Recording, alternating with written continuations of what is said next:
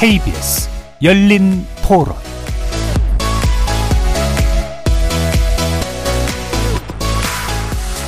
안녕하십니까. KBS 열린 토론 정준희입니다.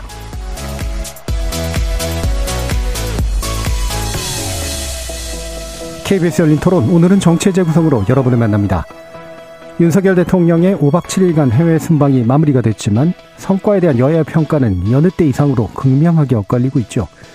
게다가 순방 막판에 불거진 비속어 논란.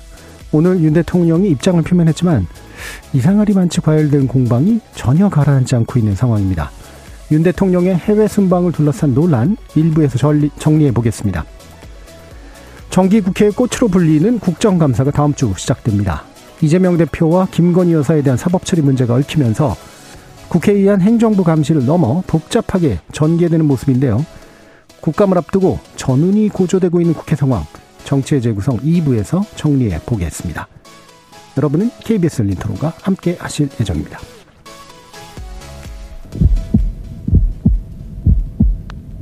살아 있습니다. 토론이 살아 있습니다. 살아있는 토론, KBS 열린 토론. 토론은 라디오가 진짜입니다. 진짜 토론, KBS 열린 토론.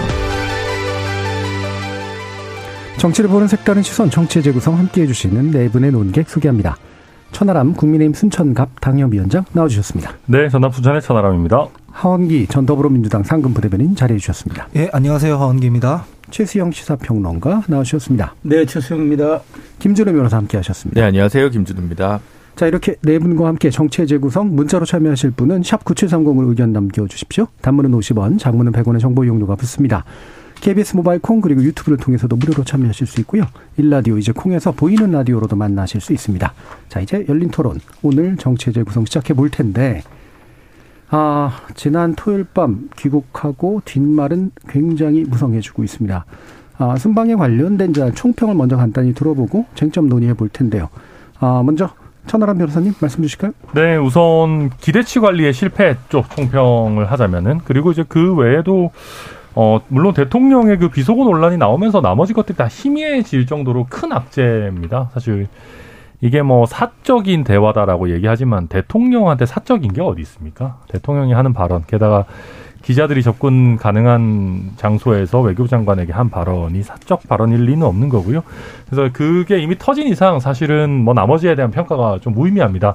다만 그래도 앞으로를 위해서 좀 짚고 넘어가자면은 이번 그 어, 미국행 같은 경우는 유엔 총회 연설을 위한 방문이었습니다. 그렇기 때문에 한미 정상회담이나 한일 정상회담을 반드시 해야만 되는 곳이 아니었습니다. 그런 꼭 그러니까 유엔 총회만 갔다 오셔도 되는 그런 방문이었는데 그러니까 우리 대통령실의 이제 외교 라인이 마치 한미 정상회담, 한일 정상회담이 아주 흔쾌히 성사된 것처럼 예. 국민들의 기대치를 높여 놓음으로 인해서 스스로 참 너무 이게 과한 목표를 설정해 놓은 것 아닌가. 그러니까 앞으로는 이게 다자 정상, 그러니까 다자 그 외교 무대에서 아니 뭐 pull-aside 미팅 정도로 캐주얼하게 만날 수도 있다. 뭐 이런 정도로 던져놓으면 되는 것이지 좀 그러니까 우리 외교 라인이 뭔가 이 지지율 이런 것 때문에 좀 조급했던 게 아닌가라는 생각을 하고 있습니다. 예, 일단 뭐 비속어 논란이 모든 걸 덮어버렸지만 어 그거를 제외한다고 하더라도 어, 기본적으로 너무 큰 기대를 안기면서 그 관리에 실패해버렸다라는 말씀 들었습니다. 자 그러면 하원기 부대변인. 예, 저도 뭐 큰 틀에서는 동의하고요. 뭐 세일즈 외교라고 하던데 요약하자면은 욕을 좀 사서 드시는 외교를 하고 오신 것 같아요. 왜냐면은 제가 방금 말씀하셨다시피 대통령이 유엔 연설하러 갔다. 가는 김에 정상들 만나가지고 토픽 정도 주고받는 자리 있었다라고 하면 거기에 대해서 뭐 얼마나 뭐라고 하는 사람이 있었겠습니까? 뭐 그런가 보다 했을 것 같은데 굳이 뭐 한미 정상회담을 한다, 한일 정상회담을 한다, 큰 소리는 뻥뻥 쳐놨는데 결과물은 초라하니까 사람들이 이제 준비 제대로 한 거 맞느냐 이런 비난을 할 수밖에 없는 겁니다. 그래서 이 준비 부분도 누적된 게 있습니다. 뭐냐면은 순방에 관해서는 설왕설래가 많았지만 이게 그냥 이 한 건에 한해 서만 있는 게 아니고요. 좀 시간을 돌려보면 이 기본과 관련된 문제예요. 순방 떠나기도 전에 그 엘리자베스 여왕 스펠링 실수 같은 것들 이거 다 기본의 문제잖아요. 그 전에는 펠로시 의장 방한했을 때도 보면은 펠로시 의장이 뭐 경기도에서 서울로 급하게 오는 것도 아닌데 그 시간 동안 뭐 만난다 안 만난다 조율 중이다 이런 모습들 보였거든요. 이런 모습들을 계속 누, 보이고 누적해 왔던 것 때문에 신뢰가 이미 붕괴돼 있는 상황이었어요. 그렇기 때문에 이 한미 정상회담 뭐 한일 정상회담 문제에 대해서도 이렇게 뭐 말은 그렇게 했지만 실제로는 이루어지지 않는 모습을 보면서 외교 라인이 제대로 지금 준비를 하고 있는 게 맞느냐라고 의심을 할 수밖에 없는 것 아니겠습니까? 그래서 이런 부분들에 대해서 신뢰가 무너져 있다는 걸 먼저 보고 이 단일 한 건 한 건 가지고 지금 정쟁하는 게 아니다라는 걸 좀 명심했으면 좋겠다라는 생각입니다. 예. 애초에 기대가 크지 않으셨던 것 같아요. 기대가 사실은 그 이거는 예. 뭐. 뭐 구속이 좋다, 뭐, 뭐 타율이 좋다 이런 문제가 아니라 뜬 공을 흘리는 것 같은 실수를 예. 하는 거거든요. 음. 그래서 한번 외교 실패가 있어도 실제로 기본이 탄탄하면 다음번에 잘 해서 만회하면 됩니다. 근데 뜬 공 흘리는 그 에러를 계속하면은 만회가 안 돼요. 그래서 예. 이 기초적인 부분을 먼저 살펴야 된다 그렇게 생각합니다. 예. 김준우 변호사님. 네, 그 국내 정치에서의 지지율 하락을 외교로 좀 돌파하려고 하는 대통령실의 조급증이 많은 좀 어려움을 낳게 한게 아닌가 싶고요. 지금 외교부 홈페이지를 가보면 정상 외교 폴더가 있고 거기에 이제 한미 정상회담은 예전 것만 나와 있고요. 예. 유엔 총회랑 지금 한 캐나다 정상회담만 별도의 폴더로 있습니다. 한일과 한미 이번 9월에 만난 것은 정상회담 성과로 아예 외교부 홈페이지에 나와 있지도 않아요. 이게 사실은 지금 뭐 정상회담이냐 아니냐의 논지를 어 외교부 홈페이지에서 되게 잘 알 수 있는 현상이라고 생각하고요. 사실은 이제 비속어 사용 논란으로 이제 국내 정치가 오히려 더 어지러워지는 결과를 낳게 되어서 평가가 남들 하는 것 좀 다 하는 걸 좀 빼고 좀 다른 걸 얘기하자면 대통령께서 유엔 총회에서 하신 연설문이 좀 자유를 강조하고 예. 뭐 구체성 있는 부분이 없는 것은 아닙니다만 대부분 기술 발전을 통해서 현재 인류와 지구가 어, 마주한 난제들을 해결할 수 있는 낙관론에 좀 기댄 것 같습니다. 근데 음. 제가 볼 땐 지금 가장 크게 문제가 되는 기후 위기나 뭐 이런 것들은 오히려 자유를 너무 남용해서 생긴 문제 아닌가. 그리고 연대를 또 강조하셨는데 연대라는 게 결국 규제가 어느 정도 글로벌 규제가 같이 공동으로 필요한 부분들인데 그런 것들을 좀 빠져 있고 또 불평등 문제에 관한 담론도 좀 빠져 있고 음. 그리고 최초로 한국 정상이 유엔 총회에 가서 북한 문제에 대해서 아무런 얘기를 하지 않았고 음. 글로벌 중추국가로서의 외교적 어떤 이니셔티브를 쥐고 가려면 자유를 그렇게 강조했으면 러시아 우크라이나 문제에 대한 좀 더 구체적인 해법이나 뭐 이렇게 제언 같은 게 있어야 되는데 그런 부분들도 되게 빠져서 지금 총체적으로 그 비속어 논란이 아니더라도 그리고 예. 한일 한미 정상회담이 미국과 일본의 내부 정치 상황 때문에 순조롭기 어려웠던 구조적 제약을 인정하더라도 외교적으로 과연 성과가 있었느냐 음. 그 부분도 좀 짚어볼 필요가 있는 것 같습니다. 예. 역시 본편에서도 뭔가 문제들이 좀 있었다고 보셨는데요. 최세영 평론가님. 저는 이 전형적인 외도덕 그 외교였다니까 음.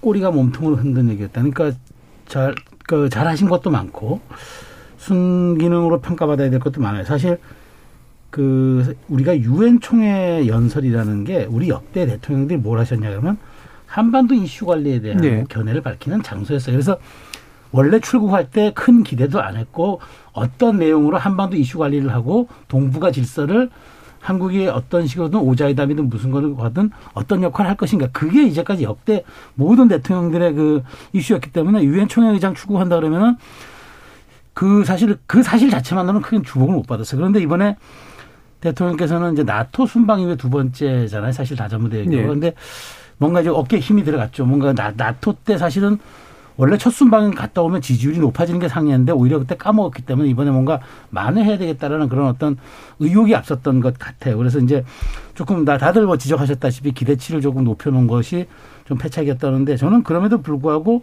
이를테면은 뭐 보이지 않았던 어, 우리가 가치와 자유의 연대를 이야기하면서 이제 우리가 글로벌 국가로서 이제 세계에다 우리가 책임 있는 한 구성원으로 돌려주겠다. 그러면서 우리의 주요 참전국이잖아요. 영국, 캐나다, 미국 다 어쨌든 간 거잖아요. 가서 또 이번에 컨셉이 사실은 보니까 제대군인들, 혹은 참전군인들에 대한 예우 이런 것들에 대한 focusing이 정확히 됐어요.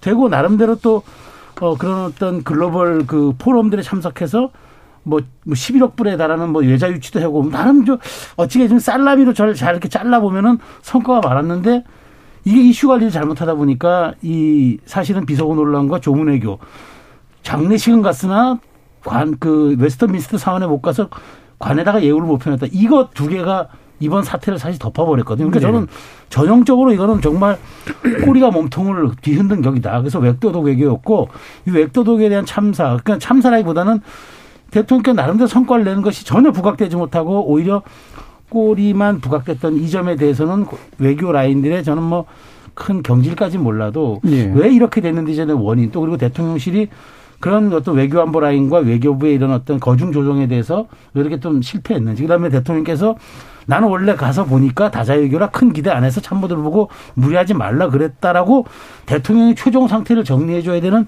이런 것들에 대한 모습들은 반드시 저는 한번 짚고 넘어가야 된다 그런 예. 생각입니다. 꼬리가 몸통을 흔들었다 이런 예. 표현을 쓰는데 일반적으로 몸통보다 꼬리가 가늘잖아요. 그렇죠. 지금의 꼬리는 몸통 컸어요. 몸통은 좀 굵었다고 보시니까 어떻게 생각하십니까? 지금 성과라고 보시니까. 꼬리가 지금 몸통을 흔드는 거니까 힘을 갖고 있는 거죠. 예, 예. 크기와 상관없이. 예, 알겠습니다. 자, 그러면 이제 구체적인 내용들을 한번 좀 더 살펴볼 텐데, 아, 아무래도 지금 야당이 어떤 규정을 하고 있는가에 대해서 여당의 의견을 좀 듣고 싶은데요. 어, 뭐, 말의 인플레이션 아주 자주 얘기합니다만, 이제 참사와 굴욕이라는 말을 굉장히 강하게 쓰고 있죠. 예, 이게 어느 정도까지 인플레이가 되겠다고 보시나요, 천하람 변호사님? 어, 네, 일단 뭐 좀 문제가 있었던 부분도 분명히 있죠. 그러니까 네. 뭐 꼬리가 몸통 흔드셨다라고 했는데 그 꼬리에 집중하면 사실은 충분히 뭐 얘기할 수 있는 부분들도 있다고 봅니다. 근데 이제 말씀하셨던 방금 뭐 잘 최수영 평론가님께서 잘 짚어주셨던 것처럼 이게 나름대로 또 성과라고 평가할 부분들도 분명히 있습니다. 네, 그러다 보니까 이게 전체적으로 다 뭉뚱그려서 이렇게 얘기하는 거에 대해서는 야당이나 뭐 어, 대통령실 입장에서는 당연히 억울할 수밖에 없는 부분들이고요. 그러면서 또 이제 민주당 같은 경우에는 외교 라인을 다 교체해라 예. 뭐 이런 얘기까지 하고 있는데 어 저는 좀 재밌게 본 거는 정작 외교 라인을 다 교체하면 민주당이 싫어할 것 같아요. 음, 아, 왜냐하면 외교 라인을 다 고- 교체하면은 국감에서 때릴 사람이 없어지잖아요. 예. 그러니까 오히려 외교 라인 교체는 대통령실이나 저희 국민의힘에서 한번 생각해 봐야 되는 카드인 것 같고 음, 오히려 민주당은 말은 이렇게 하지만 외교 라인을 모두 다 교체하면은 좀 서운할 것 같다. 음, 라는 생각이 드는데 그 저희도 그래도 외교 분야를 좀 더 저는 다듬어야 된다 생각하는 거는 그런 겁니다. 우리 한국 사회가 굉장히 빠르게 발전하고 그에 따라서 한국 외교도 굉장히 많이 달라지고 있어요. 이제는 우리가 선진국 내지는 글로벌 중추 국가의 외교를 해야 되거든요. 결국 10년 전, 20년 전 감성으로 아 하- 미국 정상, 일본 정상 만나고 오면 우리 국민들이 좋아하겠지. 이런 형태의 외교는 더 이상 통용될 수가 없습니다. 그래서 어, 지금 외교를 책임지고 있는 라인이 약간 좀 올드하다. 과거 음. 뭐 이명박 정부 때 활약하셨던 분들 아니냐 이런 평가들이 일부 나오는데 꼭 야당이 지적해서가 아니라 저희도 이번 기회에 외교 라인 전반을 좀 그 재점검할 필요성은 있겠다. 저는 뭐 그렇게 봅니다. 재점검이 이제 상당 부분의 교체까지 염두에 두시는 이야기인가요, 아닌가요? 어, 필요하면은 당연히 교체까지도 음. 생각을 해야 되겠죠. 예. 네. 그러니까 이제 최성 평론가님도 교체 문제를 또 꺼내줬고 어떻게 보세요? 저는 원래 정치권에 이제 금도가 있었어요. 그러니까 국내에서는 박 터지게 싸우더라도 대통령이 해외 나가서 외교하고 있을 때는 좀 자제하다가 아니 뭐 다시 좀 국내에 귀국하고 나서 정쟁을 해도 하자 이런 일종의 금도가 있었는데 언제 있었나요? 그게 문재인 정부 이전까지는 약간 그런 분위기들이 있었습니다. 예, 근데 예. 이제 어느, 어느새부턴가 이제 대통령 나가 있는데 뭐 혼밥했다고 막 시비를 걸고 요즘에는 아예 그게 해체가 돼가지고 그냥 막 물고 뜯고 싸우게 된 것 같아요. 그래서 이 부분에 대해서는 저는 아까 전에 방금 말했지만 민주당 입장에서 서운해할 거라고 했지만 그래도 우국충정의 심정으로 이게 자꾸 뜬공을 흘리는 그런 에러를 계속 범하면 국가적으로는 안 좋지 않겠습니까? 제가 뭐 사실 굴욕 외교 이런 표현은 별로 쓰고 싶지 않습니다. 우리나라 정도 되는 나라에서 뭐 굴욕 외교 이렇게 표현하기보다는 좀 자존심 굽히고 국익을 챙길 때가 있으면 국익을 챙길 때가 있다고 또 그 옛날에 문재인 정부로 치면은 그때는 중국 열병식의 박근혜 정부에서 참여를 했다가 그다음에 뭐 사드를 그냥 배치 승인하고 뭐 이래서 또 한한령 맞고 이런 상황이라서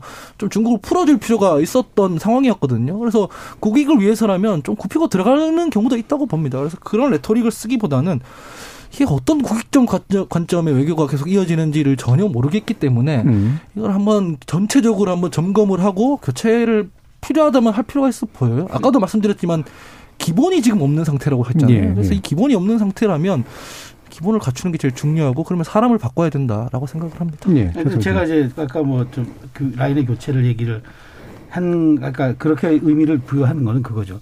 지금 사실 저는 외교의 방향은 맞다고 봐요. 한미 동맹을 강화하고 그다음 북핵 문제 해결을 위해서는 국제사회와 연대를 하고 그다음에 그다음에 다시 이제 우리 동북아 질서를 통해서 일본과 협력을 할거 협력을 행보하고 근데 그 방향은 맞고 그다음에 이제까지 흘러간 건 많은데 그것을 핸들링하고 정무적으로 처리하는 이런 과정들이 매우 서투르다는 거죠. 그러니까 외교는 상, 상대가 있는 게임이잖아요. 그래서 우리가 절대 외교는 뒷문을 열어놓지 않는 한 앞문을 걸어놓지 않는다가 그게 이제 금도처럼 돼 있는 그런 이야기들인데 이번에 보면은 상대가 있는 게임에서 그런 배려들이 전혀 지켜지지 않았어요. 네.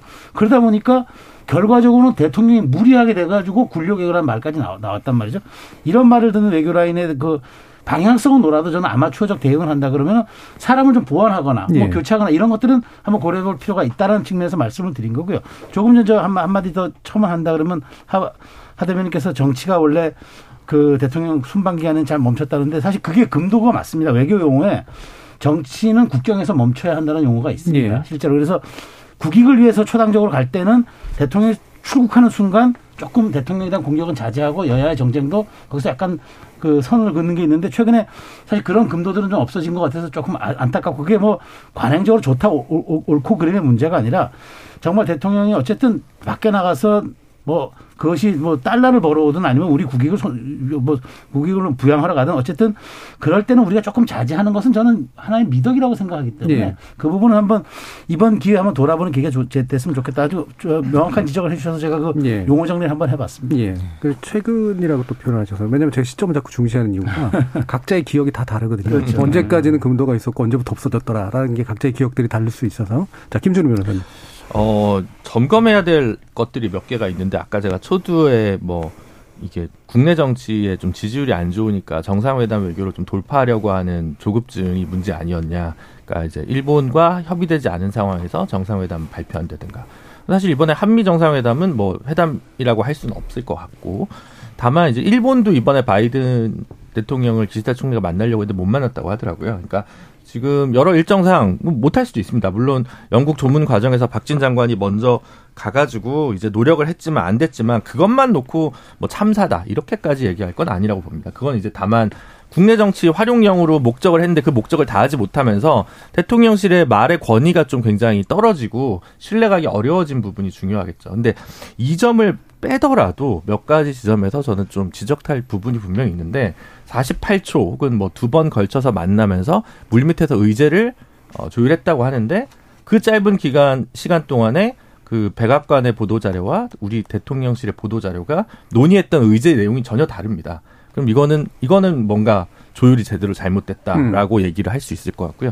두 번째로는 지금 이번에 국정 그 정기국회 기간에 뭐 총리실, 그러니까 한덕수 총리한테 지금 어떻게 된 상황인지 아느냐라고 했는데 총리가 제대로 상황 파악을 안 하고 있어요. 근데 제가 볼 때 이거는 대통령실에서 총리실을 패싱하는 거 아니냐라는 좀 의문이 들기 때문에 그 라인에 대한 점검이 좀 필요하고요. 세 번째로 일부 언론에서 나왔습니다만 지금 영국, 독일, 캐나다 주요 국가의 대사들이 임명이 돼 있지 않습니다. 예.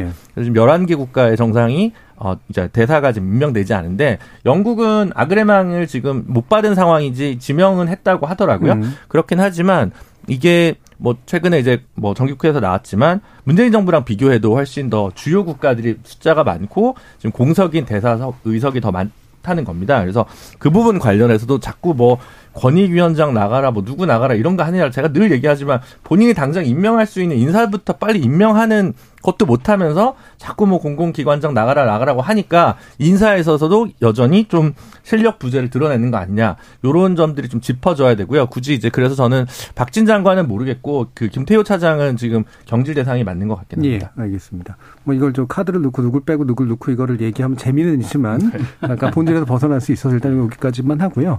비속어 논란 얘기 안 할 수가 없는 상태인데요. 어, 기본적으로 비속어 논란이 있었고요. 음, 대통령실이 꽤 시간이 지나서 전혀 다른 방향으로 메시지를 해석하면서 MBC가 왜곡해서 생긴 벌어진 일이고 거기서 국익에 손실이 일어났다로 현재 대통령실이나 국민의힘의 주류의 입장은 그렇게 정리가 되어가고 있는 분위기인 것 같은데요. 자 최수영 평론가님 글쎄 지금? 그 그동안 이제 순방 중에는 이제 국익 손상으로 이제 이게 논점이 맞춰졌다면 지금 갔다 와서 이제 진상 규명으로 예. 이게 맞춰지고 있는 그런 상황이라 저는 이제 이 확전이 어디까지 갈지 모르겠어요. 음. 왜냐하면 지금 벌써 뭐 서울시 의원, 국민의힘 소속 서울시 의원의 고소 고발이 이루어졌기 때문에 어쨌든 그 저 그 사법 영역에서 이게 어떻게 다뤄질지도 뭐, 그 지켜봐야 될 부분이고 바로 지금 대통령께서 진상 규명이라고 얘기하는 순간 예. 이 문제는 완전히 프레임이 이제 바뀌어졌단 말이죠. 그렇죠. 오늘 오전은 기- 기처럼. 그러니까 민주당은 민주당대로 지금 여기에 대해서 대응을 할 테고 국민의힘은 바로 바로 오늘 과방위 소속 의원들이 이제 음. 합동 기자회견을 가지면서 이제 전선 형성하는데 저는 사실 그래요. 아, 솔직히 말씀드리면은 사실 MBC가 보도한 게 저는 여러 가지 여기에 대해서 투명하거나 명쾌하지 못한 측면이 있습니다. 지금 과- 과거 왜냐면은 대통령의 풀 기자단은 풀 풀을 자체적으로 꾸립니다. 행, 저, 청- 저 대통령실 협의해서 그래서 행사마다 행사마다 인력을 배치해서 취재된 것은 그 사람의 것이 아닙니다. 예. 100, 100, 100% 공유가 되고 그것이 이제 어느 정도 wording이 확실치 않을 때는 그 wording에 대해서 확실하게 정리를 한 다음에 그것을 내보내는 것을 원칙으로 하거든요. 근데 이번에 그런 것들이 저- 전체적으로 저는 가보지 않았기 때문에 모르겠습니다만 제가 보기에 깔끔하게 이루어진 상태에서 이것이 유출된 것이 아니라 중간중간에 상황이 이게 통제가 안 된 상황에서 막 SNS에서도 뭐든 이렇게 간 것 같고 MBC가 최초 보도한 시간과 또 박홍근 의원이 얘기한 시간 또뭐 시간대가 맞지 않고 그런 것들에 대한 의혹은 있어요. 그래서 이게 어디선까지 가야 되냐면 저는 이제 앞으로 이건 순방 때 이런 게 반복되지 않기 위해서라도 대통령실 홍보 라인에서 이걸 한번 점검해 봐야 되지만 이렇게 공유되고 철저하게 취재된 정보가 어떻게 밖으로 유출되는지에 대해서도 한번 점검할 필요는 있다고 보는데 저는 이제 MBC 이제 이렇게 된 이상 이제 이렇게 하반기 국회는 그렇게 될 것 같아요. 그럼 이게 진상 규명을 하기 위해서는 뭐 사법적 영역이 있을 수 있겠지만 또 하나는 보수에서 얘기하는 이게 기로진 운동장, 미디어 환경에 대한 어떤 불평등, 불균형 이런 것들에 대한 이야기를 통해서 저는 오히려 그 여러 가지 지금 미디어 환경에 대한 하반기 정기국회에서 국민의힘이 여기에 대해 공세를 집중하면서 전선을 형성하고 뭐 이른바 밖에서 이야기하는 MBC 민영화 문제, YTN 민영화 문제라든지 이런 데까지 전선을 넓혀나갈 수 있는 기폭제가 되지 않을까 이 사안 자체가 예. 저는 그렇게 그렇게 시각도 좀 갖고는 있어요. 그러니까 진상규명이라고 대통령 언급한 순간 이제 프레임이 그쪽으로 집중될 수밖에 갔죠. 없다는 말씀이기 때문에 하신 말 같은데 유출이라고 하는 말을 쓰셨는데 현재 본질 문제의 본질이 유출에 있다고 보세요? 유출은 아니죠. 유출은 아닌데 이게 예. 이제 진상 규명을 해야 되니까 그럼 유출도 좀 봐줘야죠. 저는 음. 어쨌든 이 사안 자체는 대통령이 하신 말씀이기 때문에 여기에 대해서 정확하게 앞으로 진상 규명을 해야 되니까 그럼 무슨 단어인지는 한번 규명할 필요는 있겠습니다만은 이것이 공식 라인이 아니라 그러니까 풀 기자단이 취재한 것들이 풀에 참여했던 그런 소속사들에 의해서 공유된 것이 아니라 음. 그것이 정제되기도 전에 뭐 풀기자단이 다 각사로 기- 기사를 송출하기도 전에 그렇게 어느 전에 어, SNS를 통해서 이게 나갔다는 거 저는 그걸 유출이라고 얘기를 하는 예, 거죠. 예. 예. 현호람 변호사님. 어, 네. 저는 이거 보니까 이제 그 굉장히 안 좋은 형태의 진영 논리 거기다가 이제 충성 경쟁, 대통령 무오류설 이런 이제 굉장히 우리 정치의 병폐들이 이제 한 번에 쫙쫙 나타나고 있다고 저는 생각하는데요. 윤리위 또 끌려갈 수도 있겠네요. 얘기 시작하면서 생각해봐도. 근데 이제 그런 겁니다. 이게 MBC 체급을 왜 저희가 키워주고 있는지 잘 모르겠습니다. 음. KBS도 똑같이 보도했어요. 예. 약간의 시간 차가 있었을 뿐이지. 그 자막 문제나 아니면 이 동영상 공개 문제나 아니 다른 조, 그 지상파 3사 아니 다른 종합 편성 채널들도 대, 대동소이하게 보도했고 자막도 바이든이라고 썼어요. 음. 근데 왜 MBC만 타겟팅을 합니까? 음. 그리고 이걸 뭐 박홍근 원내대표한테 줬다 뭐 이런 소리 하는데 박홍근 원내대표가 발언하기 전에 저도 받았어요 이거. 예. 정치권에 있는 사람들 폭넓게 받았어요. 이걸 가지고 무슨 MBC랑 뭐 민주당이 뭐 유착했다? 저는 굉장히 뜬구름 잡는 소리라고 솔직히 생각하고요. 그리고 이게 지금 보면은 아 좋아요. 뭐 이런저런 문제 제기 할 수 있다고 칩시다. 그렇다 하더라도 일단 미안하다라고 시작해야 될 거 아니에요. 아니 우리 야당 의원이 됐건 미국 의회가 됐던 일단 이런 비속어 쓴 거가 미안하다. 근데 잘 따져보면 이러 이렇게 우리가 봤을 때는 조금 국익의 관점에서 이 바이든이라고 자막 입힌 거 너무 성급했던 거 아니냐. 우리랑 좀 더 상의하고 이렇게 내보내지 그랬냐라고 가야 되는데 다짜고짜 내 우리가 잘못한 거에 대해서는 얘기한 거 없고 MBC 니네가 잘못이야라고 하면 이걸 누가 납득하겠어요. 예, 저는 이 굉장히 안 좋은 형태로 지금 메신저 공격 으로 그냥 저희 지지층만 결집하는 형태로 지금 가고 있다. 좀 매우 우려스럽고요. 조금만 더 얘기하자면은 제가 원래는 이렇게 세게 얘기 잘 안 합니다. 저 네. 대- 어지간하면 그냥 웃으면서 얘기하고 제가 아까 대기실에서도 아, 제 이준석 대표 평소에는 너무 왜 이렇게 공격적인가 이런 얘기를 저도 하고 그랬는데 이번 사태를 저도 겪으면서 보니까 우리 진영이 이 비합리적인 얘기들을 너무 많이 하다 보니까 아, 이준석 대표도 참 힘들었겠구나. 예, 욕쟁이 할머니가 안 된 게 다행이다라는 생각도 든다라는 음. 생각, 뭐, 말씀까지 예, 덧붙이겠습니다. 진영 안에서의 과잉 진영화 문제로 겪는 고통이나 이런 게 있으신 것 같은데 황기 부대님. 전 일단 국익적 관점에서 생각하면 지금 대통령실에서 하는 해명이 맞았으면 좋겠습니다. 그래서 뭐 민주당이 좀 뒤집어 쓰고 우리가 욕먹은 걸로 하고 넘어갈 수 있으면 넘어가는 게 국익적 관점에서는 더 나은 일이 아닌가 싶어요. 그러면은 천하람 위원장께서 말씀하셨던 대로 사과를 해야죠. 뒤집어 뭐- 쓴다는 게 비속어의 대상이 야당이다. 네, 뭐, 뭐 그거만 한번 속아 넘어가지고 차라리 미의회 한 거보다는 우리가 정쟁하는 상황이니까 그냥 그게 오히려 국익적 관점에서 더 나은 거 아닌가라는 생각마저 들 지경인데 예.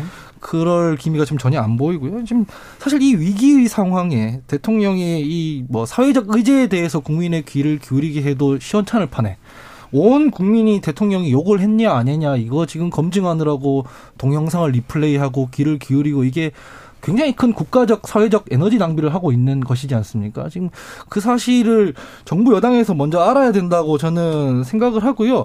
아까 전에 말씀드렸던 그 뭐 유출하고 뭐 언론 보도하고 제가 알- 아는 팩트는 이게 언론 보도로 인해서 점화된 게 아닙니다. 그냥 뭐 카메라를 넣어놨는데 그 생방송을 하고 있는 와중에서 그거를 국민들에 의해 적발되어서 이제 불이 붙기 시작한 거거든요. 이미 이제 실시간 스트리밍 되고 있었단 예, 말씀이시죠? 그 보도 안 하고 안 하고 예. 보도를 하고 안 하고는 부차적인 문제다. 어차피 그건 다 퍼질 일이었다라는 겁니다. 그래서 이 부분에 대해서 MBC랑 싸우고 이런 거는 그냥 물타기로밖에 안 보이고 지금 대통령실에서 이거를 어떻게 지금 수습을 하고 돌파할지를 먼저 생각하는 게 좋을 것 같다. 이 확전은 지금 대통령이 시키고 있는 거거든요. 예. 그래서 제가 봤을 때는 이거를 계속 이슈화를 시키면 시킬수록 아마 외신에서도 다루게 될 거고 더 안 좋은 방향으로 끌고 가는 것 같아서 우려스럽습니다. 예.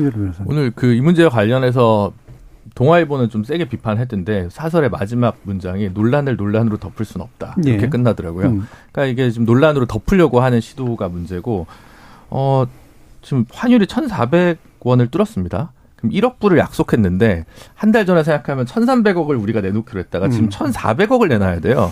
그럼 야당의 협조가 필요하지 않습니까? 그러니까 지금 여기 가서 이거를 구- 그 만약 야당이 협조 안 해서 윤석열 대통령이 쪽팔리면 어떡합니까?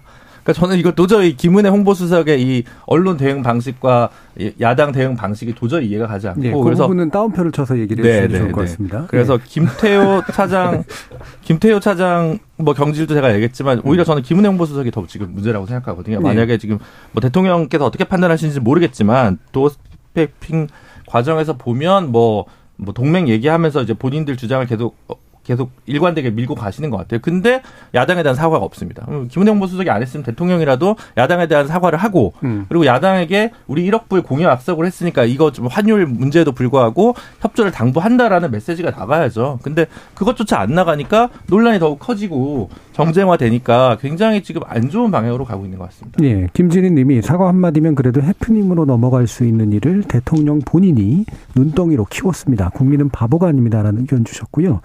7382님은 대통령을 이렇게 깎아내리면 과연 누구한테 좋은 일인가요? 정말 한심합니다라는 그런 말씀도 주셨습니다.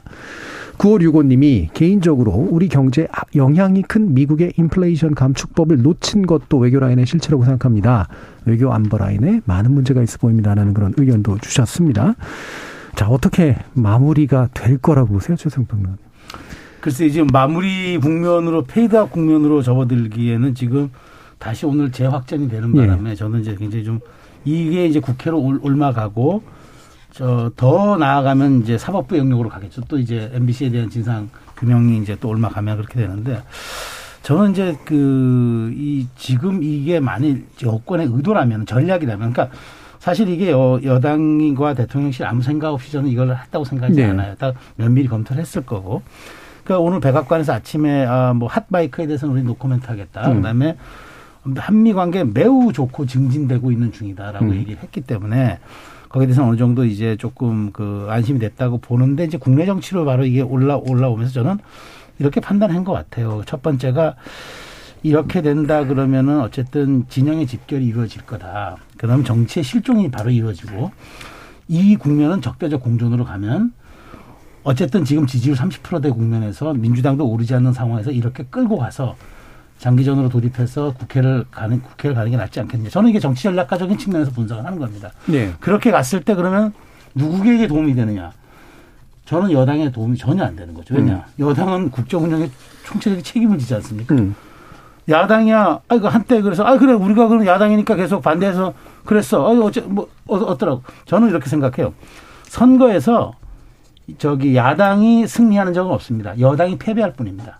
그러니까 그렇기 때문에 이 문제를 여권이 고심한다 그러면 이 문제를 과연 장기적으로 끌고 가는 데 도움이 될까요? 저는 지금은 대통령께서 아침에 출근길에 그렇게 진상규명에 focusing이 됐다 하더라도 국회를 대응하는 당에서는 이 문제를 조기 종식시키는 게 맞습니다. 그렇기 예. 때문에 정기국회가 지금 시작이 됐고 국정감사 전에 이 문제의 출구 전략을 짜지 않으면은 앞으로 두, 두세 달 이 국면을 이끌어가기가 대단히 어렵고 이렇게 된다 그러면은 여기에 또 하나의 외생 변수 있지 않습니까? 이준석 대표의 문제. 네. 이것까지 이제 오면은 저는 그때부터는 통제불능의 상태로 갈 수도 있다라는 점을 좀 고려해야 될것 음. 같습니다.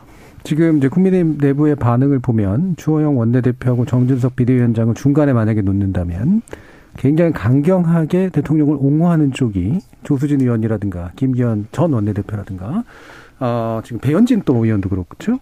근데 또 반대편에 지금 유승민 전 의원이나 홍준표 대구시장은 상당히 좀 혀를 차고 있는 상태예요.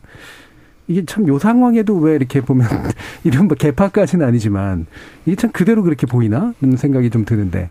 그러니까 그 누, 관점의 차이, 시선의 차이입니다. 예. 그러니까 유승민, 홍준표 이런 사람, 아, 이런 사람, 이런 분들은 그래도 대선에 대한 꿈이 있다면은 네. 51% 국민의 지지를 받아야 되는 사람이잖아요. 음, 음. 반대로 김기현 전 원내대표 같은 분들은 당심을 잡아서 지금 네. 다음 당 대표를 노리는 분들이고 배현진 뭐 조수진. 뭐 박수영, 뭐 유상범 음. 이런 조수진 이런 분들은 어 일단 당장 눈앞에 닥친 공천이 더 중요한 네네. 분들입니다. 그러다 보니까 이제 보는 시선 자체가 좀 다르다고 생각이 되고요. 음. 뭐 그럼에도 불구하고 저는 배현진 그 유- 의원의 이 류가 매우 나쁘다고 생각하거든요. 네. 아, 그러니까 저희 대통령실마저도 어, 이 XX가 없었다고 부인하지는 않고 있습니다. 그러면 여기에 대해서는 뭐 암묵적으로 그래도 이제 우리가 이 부분 이런 발언이 있었다 인정한 거거든요. 일단락 되고 넘어갈 수 있었는데 이분들이 갑자기 이 XX도 없었고 이 사람들이다라는 논란을 무려 세명의 국회의원이 꺼내 들기 시작하면은요. 음모론이 생깁니다. 네. 또 저희 진영에 또그 짠물이 모여 있는 중에서도 또 골수인 분들이 EXX도 없었다라고 이제 주장하기 시작하면은 저희 진영 자체가 굉장히 희화화돼요. 음. 저는 그래서 이런 식의 배현진, 박수영, 유상범 의원이 하고 있는 정치가 가장 안 좋은 형태의 자기 정치라고 봐요. 네. 진영과 우리 대통령실을 희화화시키면서 어, 자기들의 골수 팬을 확보하겠다라는 전략이거든요.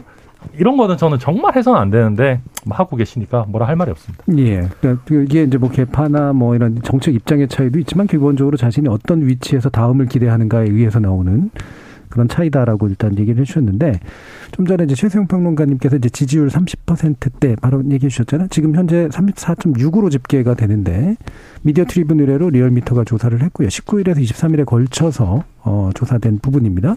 자세한 내용은 중앙선거 여론조사 시민회를 참조해 주시면 되는데 후반비에서 이제 떨어지는 모습들이 좀 나타났죠. 이게 이제 순방의 성과가 별로 없게 아마 쭉 가게 될 가능성이 높다라는 걸 보여주는 상황인 것 같습니다. 예, 하원기 부대변. 예, 뭐 이거는 지지율에 반영이 돼서 아마 다음 주쯤에 또 떨어질 거라고 생각을 하는데 몇몇 여론조사를 보면 그럼에도 불구하고 민주당 지지율이 국민의힘 지지율보다 낮은 정당 지지율이 보여요. 그래서 네. 저는 이 욕설 같은 거는 제가 이렇게 얘기하면은 저희 민주당 지지하시는 분들한테는 굉장히 욕을 먹을 것 같은데 이게 진영 대결로 가면은 재미를 볼 수 있을지 모르겠지만 그만했으면 좋겠어요. 그냥 이게 뭐 공격해가지고 국익적 관점에서 좋지도 않잖아요. 그래서 국민들께 이제 국민들의 판단에 맡겨두고 언론에게 맡겨두고 민주당은 이게 중요한 거 인플레 감축법 이런 게 진짜 중요한 것이거든요. 제가 잠깐 궁금한 게 예. 그만했으면 좋겠는 그만하는 형식도 되게 중요하잖아요.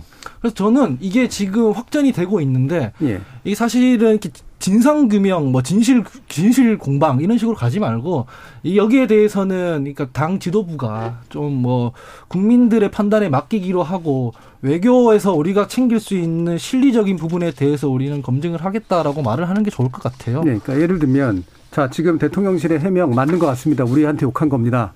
우리가 뒤집어 쓰겠습니다. 이것도 아니죠. 한 가지 방법이고 하나도 안 맞습니다. 하지만 여기서 오늘까지만 얘기하겠습니다. 이것도 방법일 예, 텐데. 저는 후자인 겁니다. 그러니까 예. 저는 뭐 그 해명에 대해 동의는 안 하지만 이렇게 소모적인 논쟁으로 온 국가가 끌려가는 것은 별로 바람직해 보이지 않는다. 그래서 예. 어, 민주당은 여기에 대해서는 더 이상 공방을 하지 않고 판단을 국민께 맡기겠습니다라고 한 다음에 그다음에 인플레 감축법 같은 것들은 실제로 지금 우리 국익에 타격을 주는 것이니까 여기에 대해서 어떠한 지금 대처 방안을 가지고 있고 어느 정도까지 협상이 되고 있고 이런 것들을 검증하고 어 지금 논의하는 게 더 중요하다고 생각을 해요. 지금 미국에서 보면 미국 국내에서도 인플레 감축법 같은 거는 WTO를 공격하는 것이다라고 해가지고 이제 자유무역 시장 체제 이, 이 구조 자체를 바꾼다고 하는 평가가 있는 것이거든요. 그래서 지금 이거는 지금 그 예산 일이 아니라서 48초 회담 이걸로 지금 해결될 문제가 아닙니다. 그래서 예.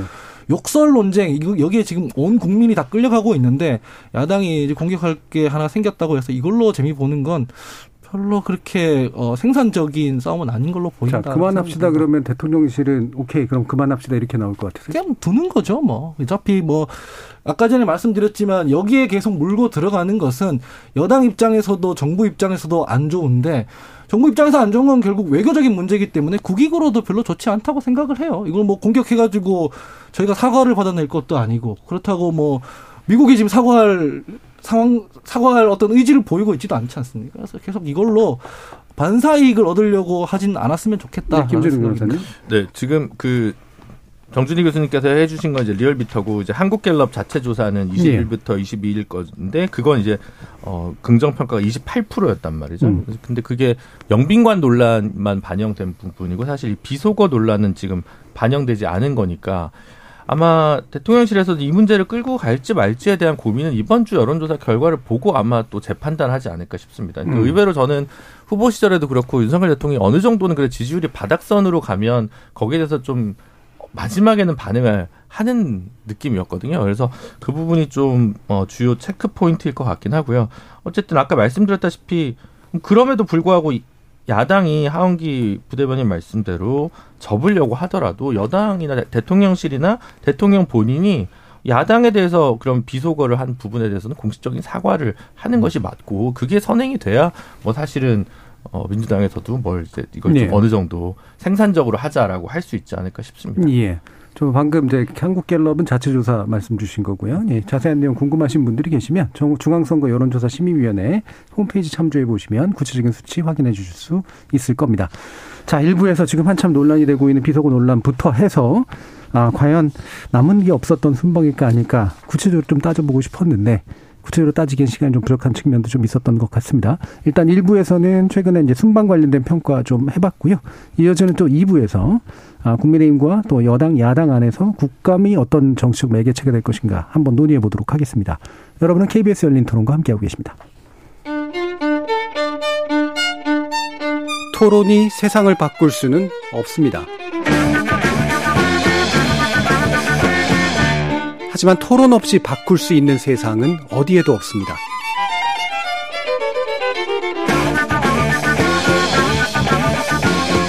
세상의 선한 변화를 갈망하는 당신. 정답이 아니라 질문의 힘을 믿는 당신. 우리 KBS 열린 토론에서 만납시다.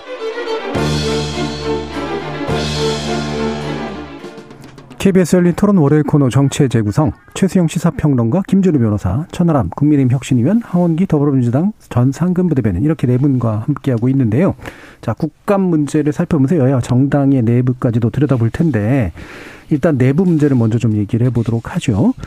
이준석 전 대표가 낸 가처분 심리가 나올 것 같고요. 또 윤리위는 아마도 추가 징계를 하지 않을까라고 하면서 또 파장이 또 적지 않을 것 같습니다. 일단 천하람 변호사님 어떻게 예상하고 계세요? 네, 근데 28일에 추가 징계를 할지는 좀 미지수인 것 같아요. 네. 그러니까 지금 보면은 권은희 의원도 징계에 올라가 있는데 음. 권은희 의원한테는 그 출석하라는 공문이 갔는데 음. 이준석 대표 쪽에는 또 안 갔다라는 얘기가 있어가지고 이준석 대표를 28일에 바로 징계할지는 좀 지켜봐야 될 것 같습니다. 네. 왜냐하면은 이게 징계하기가 되게 애매한 국면이 됐어요. 음. 그러니까 뭐, 뭐 수사 결과도 불송치 결정 나왔으니까 뭐가 나온 게 없고 뭐 그렇다고 해서 무고랑 뭐 증거인멸 교사에게 남았다라고 얘기하지만 그것도 뭐 당분간 나올 것 같은 기미가 안 보여요.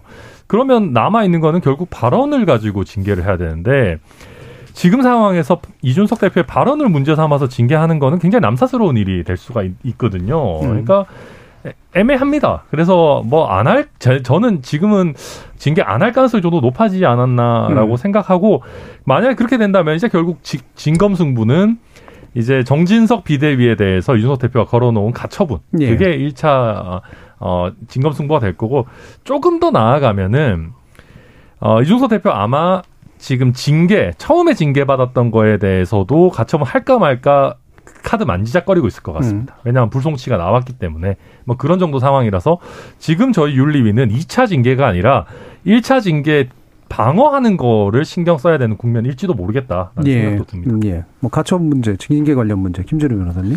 어, 이제 뭐 쉽지는 않은데 제가 전에도 말씀드렸다시피 이번 그 가처분 사건 같은 경우는 인용될 수도 있습니다. 음. 근데 인용된다고 해서 바로 이준석 대표가 앞서 말한 1차 징계 가 이제 뭐 효력이 없어지는 것이 아니기 때문에 계속 그러면 주호영 원내대표의 직무대행 체제로 몇 개월이 더 남아 있는 거잖아요. 근데 저는 그 여러 번 얘기- 말씀드린 것 같은데 만약에 이 비상 상황이라고 하는 요건을 구체적으로 더 새롭게 열거한 이번 당원 개정 자체가 무효라고 할 수는 없을 거기 때문에 음. 그렇다면 현재 공석인 최고위원을 재선출하고 이분들이 다시 사퇴를 하면 그때는 방법이 없다 이준석 음. 대표 입장에서는 그렇게 헤어질 결심을 국민의당 신주류가 했다면 음. 가처분 결과와 무관하게 이렇게 6개월 안에 그 절차만 해낸다면 그냥 완전히 빠이빠이 할 수 있다고 저는 생각하거든요. 예. 새로운 전당대회를 열 수 있다는 거죠. 그렇기 때문에 사실은 정치적인 명분 축적의 문제에 있어서 타격감은 있겠지만 이준석 대표를 당에서 축출하는 기획이랄까?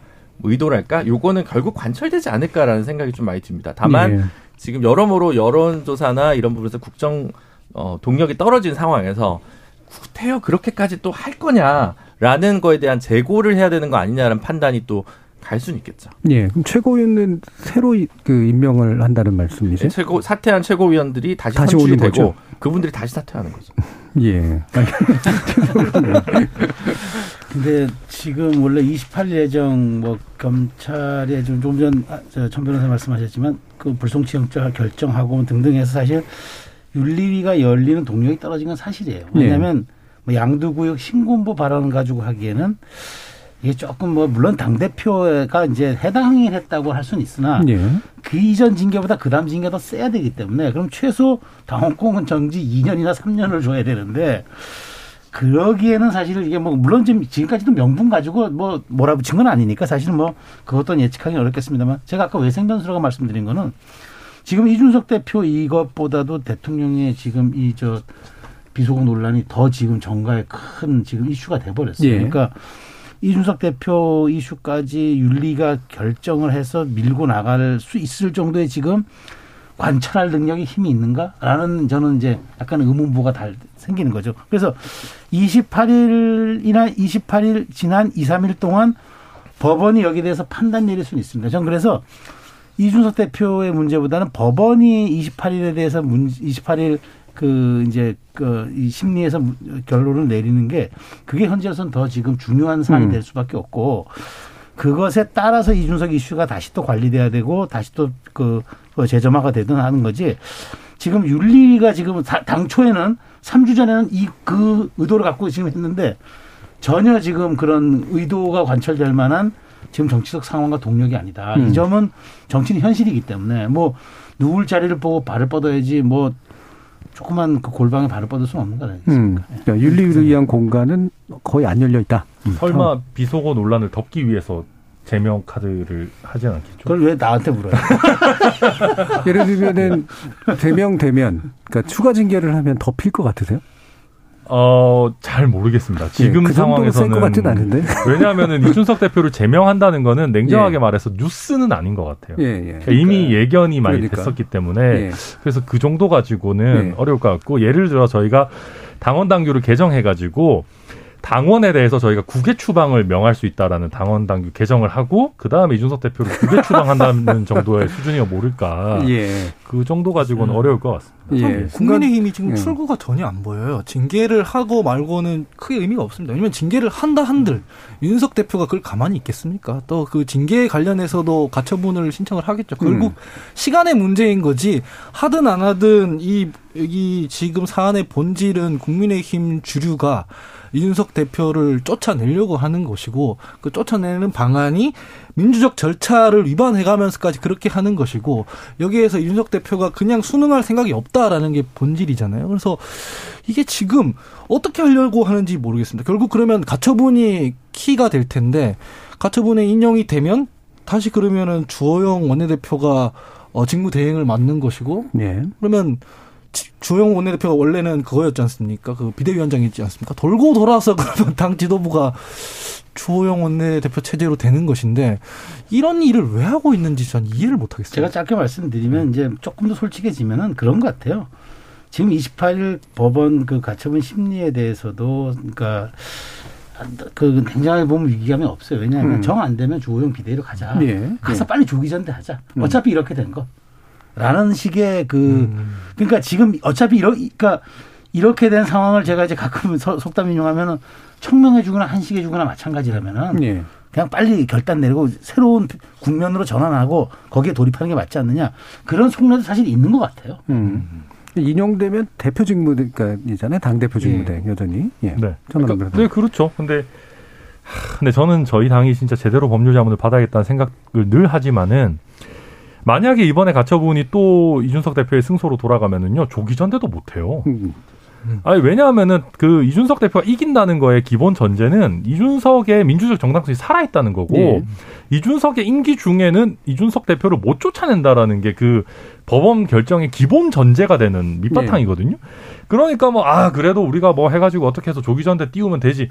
말도 안 되는 소리입니다. 그래서 만약에 조기 전대를 또 띄우려고 해서 전당대회 소집을 하면은 소집 금지 가처분 하면 네. 이준석 대표 무조건 이길 거예요. 그러니까 아무튼 이번 가처분 결정에 아무튼 당의 몇 달간의 그 방향성이 굉장히 달려 있고 만약에 여기서 이기 이준석 대표가 승소한다면은 결국은 아까 김준호 변호사님 말씀하신 대로 주호영 원내대표의 당대표 직무대행 체제로 가면서 그 결석이 된 이제 골석이 된 그 최고위원. 최고위원 들에 대한 보궐선거를 하는 그런 음. 국면으로 돌입해야 될 겁니다. 그러니까 만약에 이제 그런 전제를 그러니까 가처분 인용됐다고 할 때 당대표 직무대행이 아까 이제 김 변호사님 말씀하신 것처럼 최고위원회 보궐선거를 어떻게 할 것인가를 결정할 수 있을 정도의 그 옵션. 네, 근데 저희 규정에는 뭐 기본적으로 전국위에서 하도록 하고 예. 있는데 뭐 어쨌거나 또 당원 당규를 뭐 어떻게 손볼지 뭐 그런 거는 좀 지켜봐야 될 것 같습니다. 그러니까 예. 그러고 나서 그분들이 다시 사퇴하면 비상 상황이라고 될 거기 때문에 예. 그렇게까지 해서 이제 비상 상황을 다시 만들면 그, 그러니까 형식과 절차를 보면 전국위를 통해서 새로 하고 바로 사퇴해서 비상 상황 만들어서 네. 이제 비대위. 네, 네, 저는 뭐 그런 계획을 세울 가능성도 있다고 생각하는데요. 근데 그 음. 계획은 문제는 지금 김용태 최고위원의 그 지위가 살아 있다고 보고 네.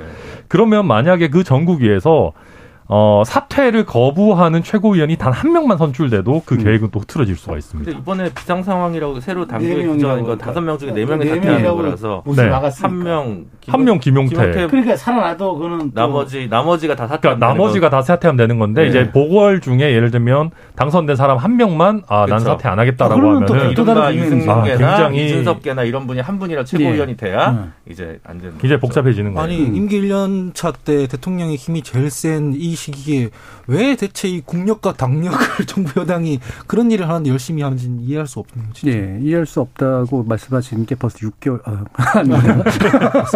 석 달째입니다. 계속 똑같은 얘기만 하고 석 달째. 예. 자, 그러면 지금 이제 그 요거 하나는 또 짚고 가야 될 것 같은데요. 어, 이제 경찰에서 완전히 이제 다 이제 무혐의가 이제 된 상태는 이제 아니라 그러니까 불송치 경장이 있었지만 무고죄 문제하고 증명 증거인멸 교사 혐의는 혹시라도 어떻게 전개될 것인가라는 문제가 남아 있다면 이 부분은 좀 실제 변수가 될 수 있을 것이냐라는 질문 김준우 변호사님. 그러니까 지금 성상납 관련해서는 어차피 이제 공소시효 때문에 시당초 불송치 결정 가능성이 훨씬 높았던 예. 문제니까. 근데 다만 이제 그 뭐라고 하죠? 형사처벌 대상과 윤리적 징계 대상에서는 훨씬 더 경도나 이런 부분에서 좀 완화된 심사를 당내 음. 징계는 할 수 있지 않겠습니까? 예. 그러니까 이제 물론 이제 뭐 경찰에서 어 기소 의견으로 송치된다면 훨씬 더 윤리위에서는 판단하기 쉽겠지만 음. 꼭뭐 그 수사 자체 결과에 꼭 좌우지될 이유는 없다고 저는 좀 생각을 하거든요. 변수가 안 크다. 네. 음. 근데 문제는 이제 증거 인멸 교사라고 하는 부분이 결국은 품위 유지 의무 위반이란 이름으로 이미 6개월의 징계 사유로 사용되었었기 때문에 음, 음. 지금 뭐 그 기소 결과가 새로 나온다고 하더라도 그게 추가 징계 사유가 될 수는 없다는 거죠. 음. 그래서 지금 남아 있는 건 이른바 양두구육 발언이나 신군부 발언 탄원서에 들어간 이준석 대표가 윤석열 대통령을 지칭한 그 표현들을 가지고 뭐좀 뭔가 품위유지 위반이란 이름으로 다시 뭐 경징계를 할 수는 있겠지만 그것은 뭐 징계를 하더라도 물론 이제 당원 당규상 가중 징계를 해야 되게 돼 있습니다만 어쨌든 제가 평소로 생각하면 뭐 2, 3개월 정도의 어 징계 이상을 하기 어려운 사유 아닌가 저는 좀 그렇게 보고 있습니다. 그러니까 저는 수사기관의 그 최종적인 처분도 처분인데요. 그런 법률적인 처분을 떠나 가지고 결국 핵심은 스모킹건이라고 생각합니다. 그러니까 성상납이 있었 던그 명확한 어떤 객관적인 증거가 있느냐. 그게 나온다라고 하면 예를 들면 이런저런 법률적인 기술적인 요소 때문에 무고죄도 뭐 불기소가 나온다 해도 국민들에 봤을 때는 이준석 지금까지 거짓말한 거네라가 되는 거고 정치권에서 아마 이준석 대표 퇴출될 거예요.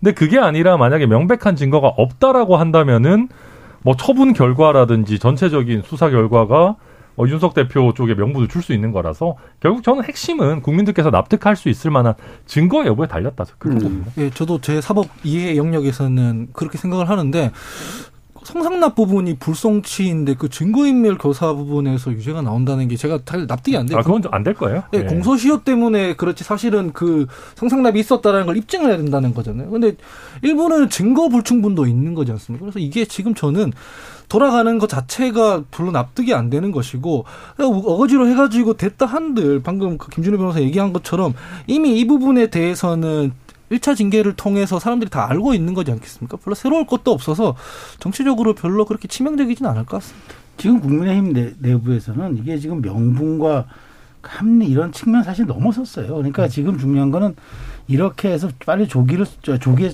이걸 상황을 수습한 다음에 총선이 1년 반 남았으니까 그 사이에 다시 국면을 마련하면 되고 전기를 마련하면 된다. 예. 그. 방침이기 때문에 지금 여기서 합리나 뭐 정확한 법적인 명분이라든가 이걸 논하는 건 저는 제가 보기에 저희 그 평론가들의 얘기지 내부에서는 별로 이런 얘기들이 임팩트가 없을 것 같다는 예. 생각이 듭니다. 다음 주 월요일부터는 제가 심리학 전문가 네 분으로 섭외를 해서 정치 재구성을 그게 나올 수 있겠습니다. 해보도록 하겠습니다. 자 그러면은 이제 이재명 대표 관련된 문제도 한번 짚어봐야 되겠는데요. 김준우 변호사님, 이게 지금 이제 이화영 전 경기부지사가 구속된다면 쌍방울 그룹과의 관련 속속에서 이게 이제 큰 문제로 이제 결국은 실제로 기화될 것 같다 이렇게 보시는지요? 예, 지금 이화영 전 경기 부지사 평화부지사였고 17대 국회의원이셨는데 이분이 이제 쌍방울 사회이사를 하다가 예.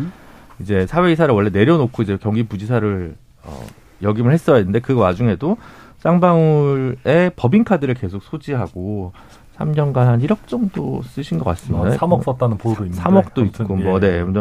그래서 이제 어쨌든 요 부분은 여러모로 봤을 때 뭐 형사처벌 가능성이 대단히 높다고 보고요. 음. 다만 이게 도주 우려가 특히 있는 것도 아니고 법인카드 사용 내용이나 이런 것들을 해명하는 데 있어서 구속 수사가 불가피한 건 아니기 때문에 음. 저는 이제 구속 가능성은 조금 낮게 보고요 개인적으로. 근데 이제 이재명 대표의 측근이나 캠프에서 뛰셨던 분들과 쌍방울의 깊은 관계는 여러모로 이화영 부지사 외에도 여러 이제 좀 확인이 되고 있습니다. 음. 사회이사를 한 분이 이분만 있는 것도 아니고요.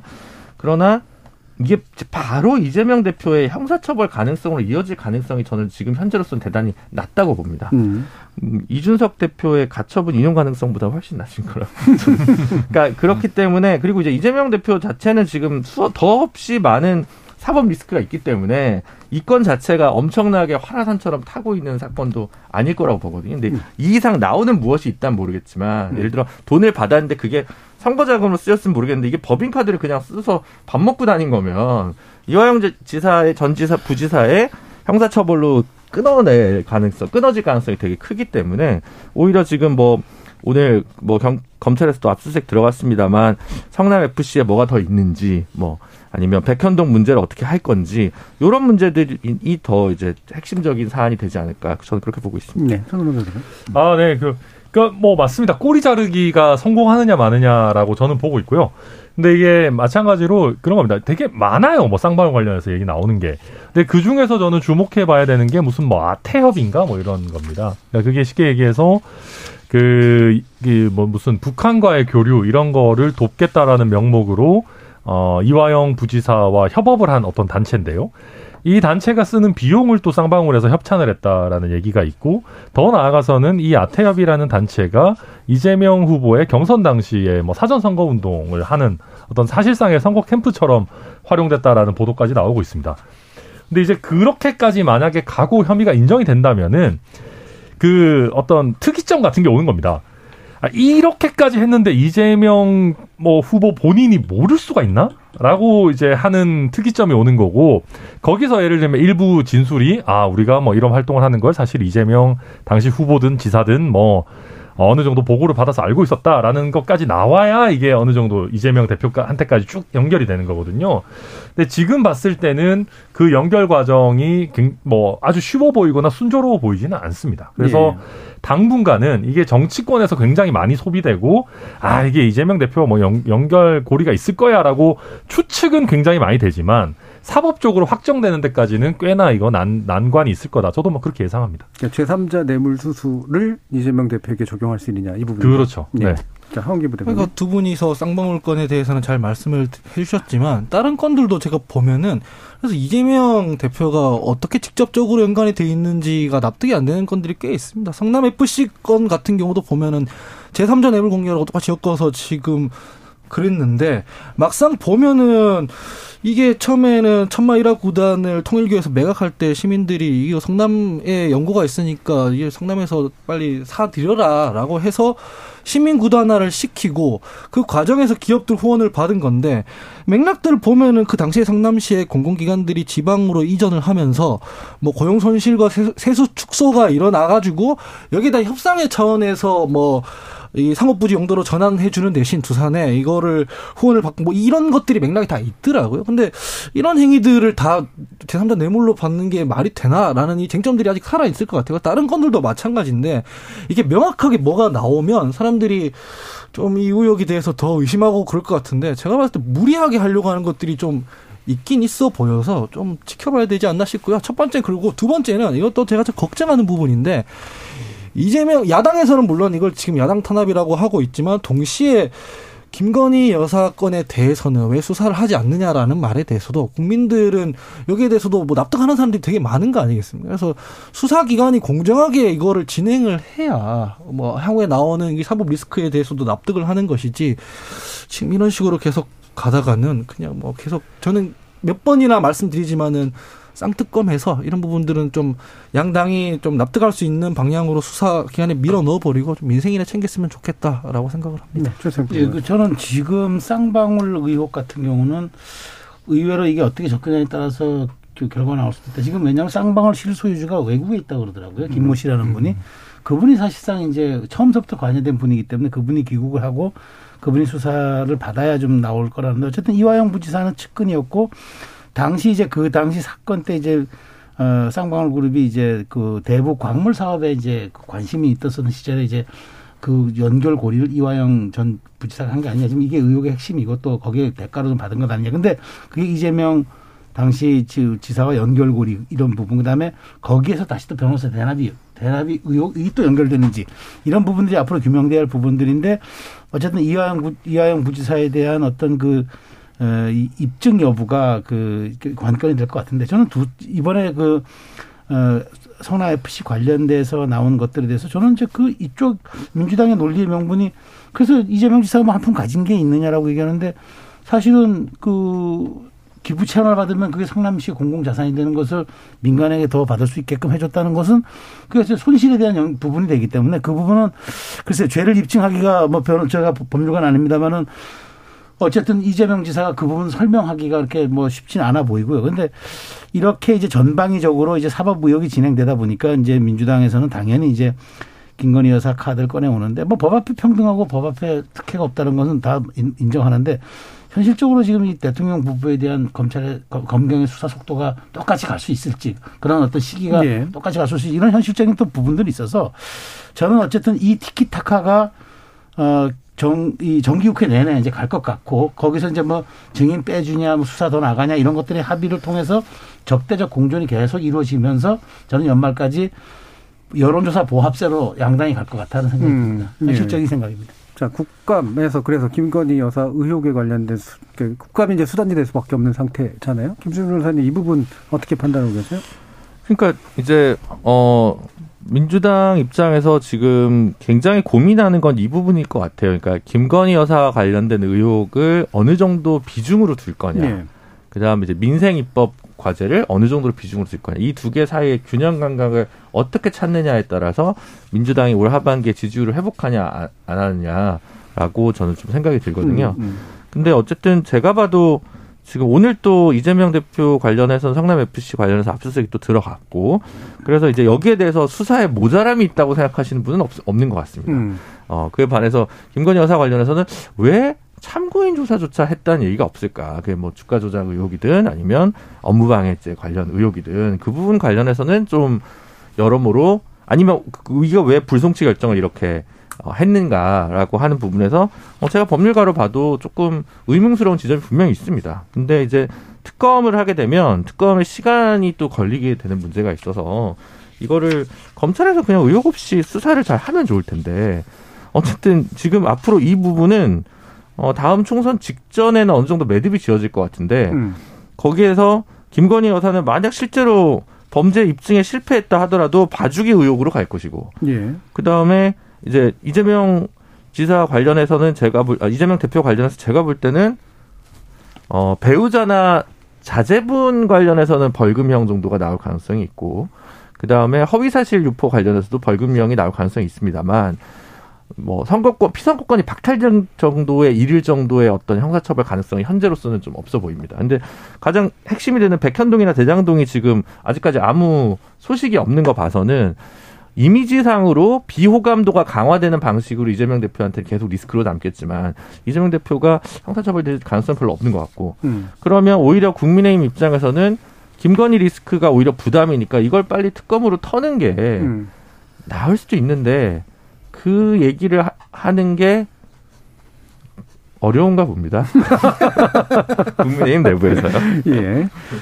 아, 그럼요. 물론 이제 저도 늘 우리 대통령께서 그 윤석열의 공정이라는 게 유지되려면 자기 편에 더 엄격해야 된다라고 생각하지만 막상 제가 생, 생- 가족이라고 생각하면 우리 가족한테 막 특검하자 이런 얘기 또 쉽게 하기가 쉽지 않죠. 네. 뭐 인지상정인 면이 있고 그 사실 생각해 보면 이 영 그 대통령 배우자를 상대로 특검하자라는 게 그렇게 쉽게 나와서 되는 문제도 아니라고 봅니다.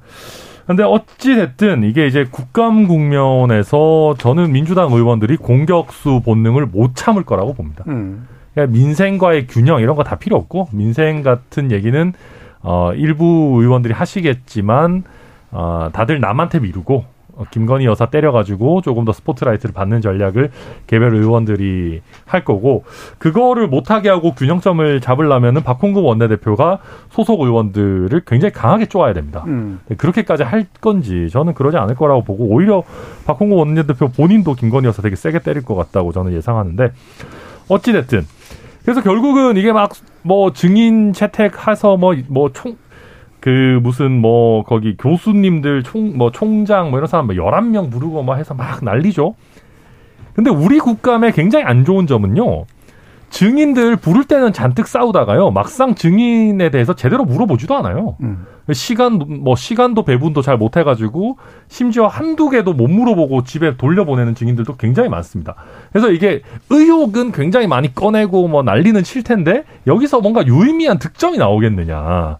저는 뭐 회의적으로 보고 그러니까 이재명 대표의 그 수사 이런 게 어떻게 할지는 뭐 그거야 수사 기관만 알겠죠. 실제 증거를 봐야 아는 부분이고 뭐 낙관도 비관도 하고 싶지 않은데요.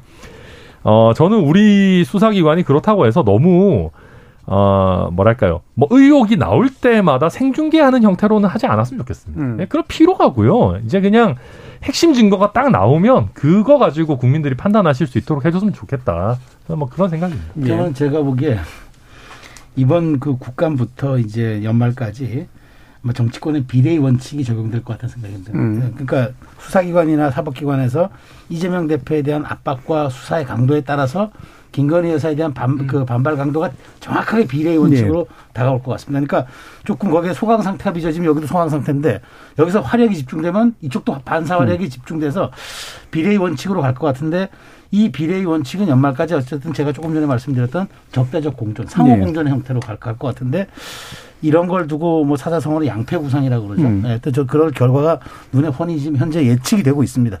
예. 하원기 그. 원래 어, 출범한 지 반년도 안 된 정권의 영부인 특검하자 그러면은 역풍 불어요. 근데 지금 역풍 안 불고 있잖아요. 그만큼 지금 김건희 여사 특검에 대한 명분은 수사를 공정하게 하지 않고 있기 때문에 지금 쌓이고 있는 것이고요. 국감에서 김건희 여사나 뭐 문재인 대통령 부르고 이거는 제가 봤을 때는 정치 공세 인플레입니다. 이게 좀 빌드업을 해서 해야 되는 거지.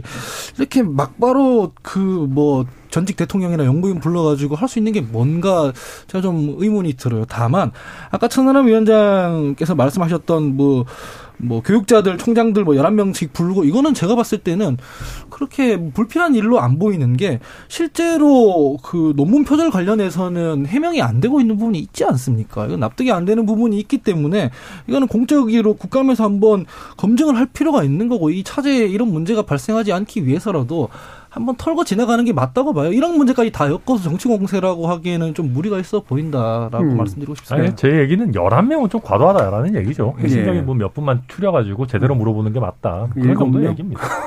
여섯 명. 근데 예. 어쨌든 지금 민주당이 민생개혁 입법과제를 22개에서 한 7, 8개로 압축을 좀 했더라고요. 예. 그러니까 그 중에서 한, 어, 아마 국민의힘에서 도저히 못 받는 안이 두 개 정도 보입니다. 음. 하나는 기초연금을 확대하는 방안인데, 음. 그건 예산적으로 이제 뒷받침할 수가 없고요. 격렬하게 그 노조법 개정안, 흔히 노란봉투법이라고 네, 네. 하는 이제 그거를 격렬하게 이제 반대할 것 같은데, 음. 이 부분은 예산이 더 들어가는 문제는 아니거든요. 음. 나머지는 뭐 보육수당을 늘린다 뭐 여러 가지 이런데 이거는 지금 당장에 눈앞에 어떤 피해자가 생기는 부분이 아니어서 어 그 부분이 어떻게 보면 민주당이 다시 좀 민생에 다가갈 수 있는 거를 하는 시금석이 좀 될 수 있지 않을까. 물론 이제 불법 사채나 어 고금리를 좀 더 규제하는 법도 있겠습니다만 어 그거는 이나 양곡 관리 관련한 부분은 어느 정도 좀 어느 정도 좀 진전이 있을 것 같은데 이 노조법 개정안을 어떻게 다루게 될지 예. 그 부분이 좀 저는 되게 핵심 체크 포인트 같습니다. 음. 네, 노란 봉투법이야 뭐 원칙의 문제죠. 예. 음. 원칙, 그러니까 가치관의 문제라는 그렇죠. 말씀하시는 예. 거죠. 그래서 예. 한번 다퉈볼 여지가 있다고 저는 저는 그런 토론은 그래도 굉장히 생산적이라고 아유, 생각합니다. 왜냐하면 네. 문재인 네. 정부에서도 안 했거든요. 그래서 그 부분에 대해서는 왜 그랬는지 반성하는 의미에서도 한번 다뤄볼 만한 여지가 있는데 지금 싸움이 그렇게 부각되고 있지는 않은 것 같아요. 관심도와 시청률은 그걸 하면 떨어 지겠지만 네. 국가의 미래는 살, 살이 찌죠. 네, 네. 어, 그, 이탄 의원하고 뭐 같이 포럼하시기로 한 게 있던데. 예, 내일 합니다. 예. 그게 생산적이고 건강한 거라고. 예, 여야의 그 시, 청년 정치인이라고 하기엔 이탄희 예. 의원도 나이가 꽤 있으시고 저도 사실은 아저씨기 때문에 예. 좀 그렇고 뭐 신진 정치인들이 모여가지고 좀 그래도 어, 나라가 혼란할 때 저희끼리 그래도 좀 생산적인 논의를 해보자라고 해가지고 하고 있고요. 이런 모임이야 뭐 항상 있는데요. 꾸준히 예. 잘하는 게 중요하겠죠. 네. 알겠습니다. 자, KBS 열린 토론 월요일 코너 정치의 재구성은 이것으로 모두 마무리하겠습니다. 오늘 함께 해주신 김준우 변호사, 최수영 시사평론가, 하원기 더불어민주당 전 상근부대변인, 천하람 국민의힘 순천갑 당협위원장 네 분 모두 수고하셨습니다. 감사합니다. 감사합니다. 감사합니다.